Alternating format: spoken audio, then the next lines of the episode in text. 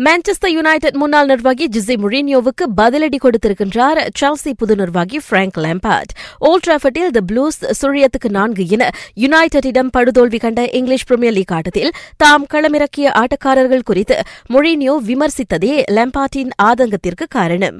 இங்கோலோ காந்தே Willian ஆகியோரை ரிசர்வில் வைத்துவிட்டு மெசன் mount Demi Abraham ஆகிய இளம் ஆட்டக்காரர்களை லெம்பார்ட் அவ்வாட்டத்தில் இறக்கியது குறித்து தொலைக்காட்சியில் கால்பந்தாட்ட விமர்சகரான முரினியோ கேள்வி எழுப்பியிருந்தார். அதற்கு பதிலளித்த லேம்பாட்டோ சில ஆட்டக்காரர்கள் இன்னும் காயத்தில் இருந்து முழுமையாக மீளவில்லை. அப்படி இருப்பவர்களை ஆட்டத்தில் இறக்கி மேலும் சிக்கலை தேடிக்கொள்ள விரும்பவில்லை என கூறியிருக்கின்றார். செல்சி அடுத்ததாக வியாழக்கிழமை இஸ்தான்புலில் யுஏஃபா சூப்பர் கிண்ண ஆட்டத்தில் லிவபூலுக்கு எதிராக களமிறங்குகிறது.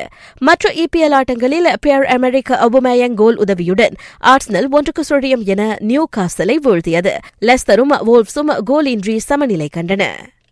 நட்பு முறை ஆட்டத்தில் இன்டர் மிலானுக்காக முதன்முறையாக விளையாடிய மான்செஸ்டர் யுனைடெட் முன்னாள் ஆட்டக்காரர் ரொமேலு லுகாக்கு நான்கு கோல்கள் போட்டு அசத்தியிருக்கின்றார் இன்டரில் ஒன்பதாம் எண் ஜார்சி வழங்கப்பட்ட அந்த பெல்ஜிய வீரர் கடந்த வாரம் அணி மாறினார் ஆஸ்திரிய மோட்டோ ஜிபி பந்தயத்தில் டுகாத்தி ஓட்டுநர் ஆண்ட்ரியோடோவிட் சியோசோ வெற்றி பெற்றார்.